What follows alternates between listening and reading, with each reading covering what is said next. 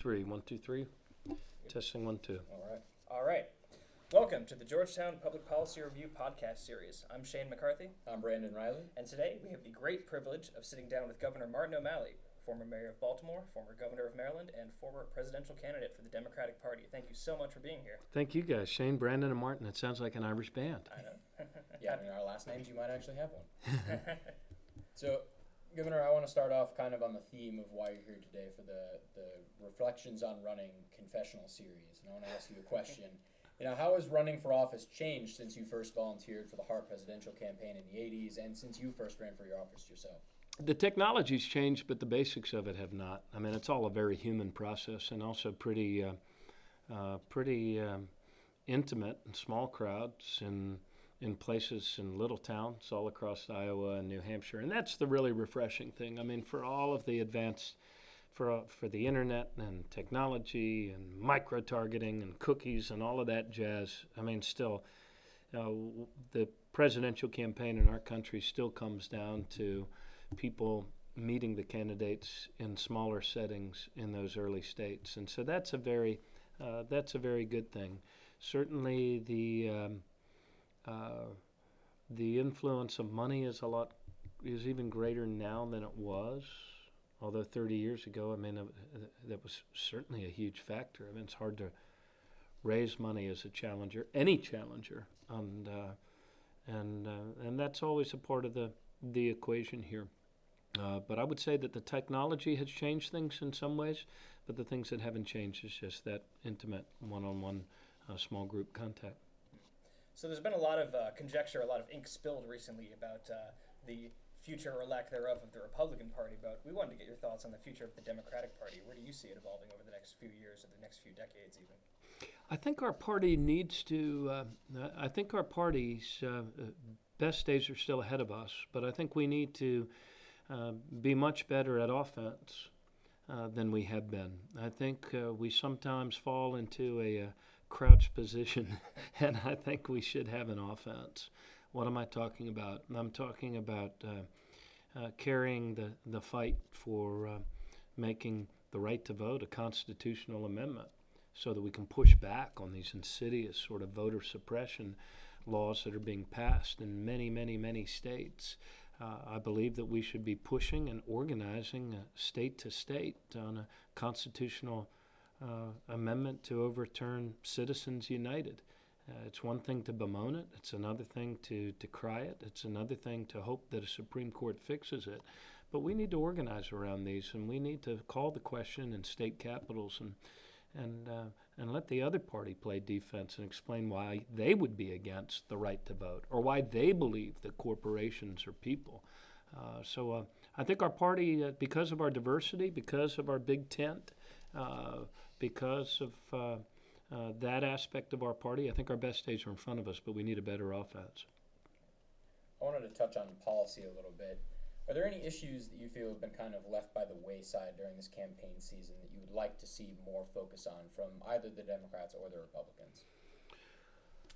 Oh, um, I think the what I believe that the the uh, the yearning the world over and the great anxiety in our own country is for a job that actually allows you to get ahead, to give your kids better opportunities than you've enjoyed yourself.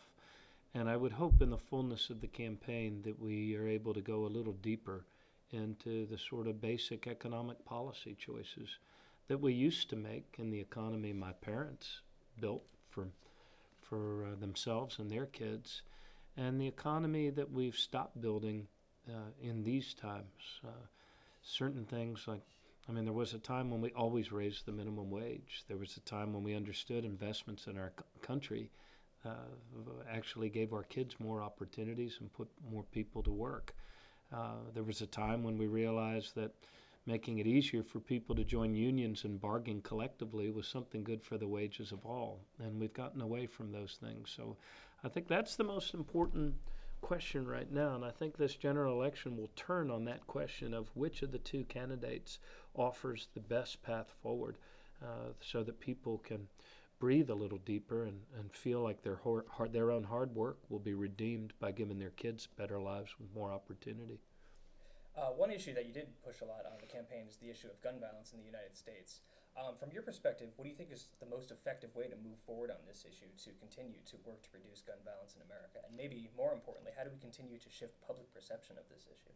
Yeah, I was proud th- th- during the course of this campaign, and I don't often use the word pride or proud, but I was proud of the way that w- that my candidacy drove the the uh, issues of gun safety and gun control in our own party, and I think we developed a much more life-giving and and and better uh, consensus within our party. I think for a while this has to go on. A, it will probably proceed on a state-to-state basis, but I think the next president of the United States needs to uh, needs to call the question and call it repeatedly and get people on the record. Look, I used to. There are a lot of political pundits or, or pollsters who tell um candidates or people that are fortunate enough to get elected that uh, you shouldn't try if you're going to fail.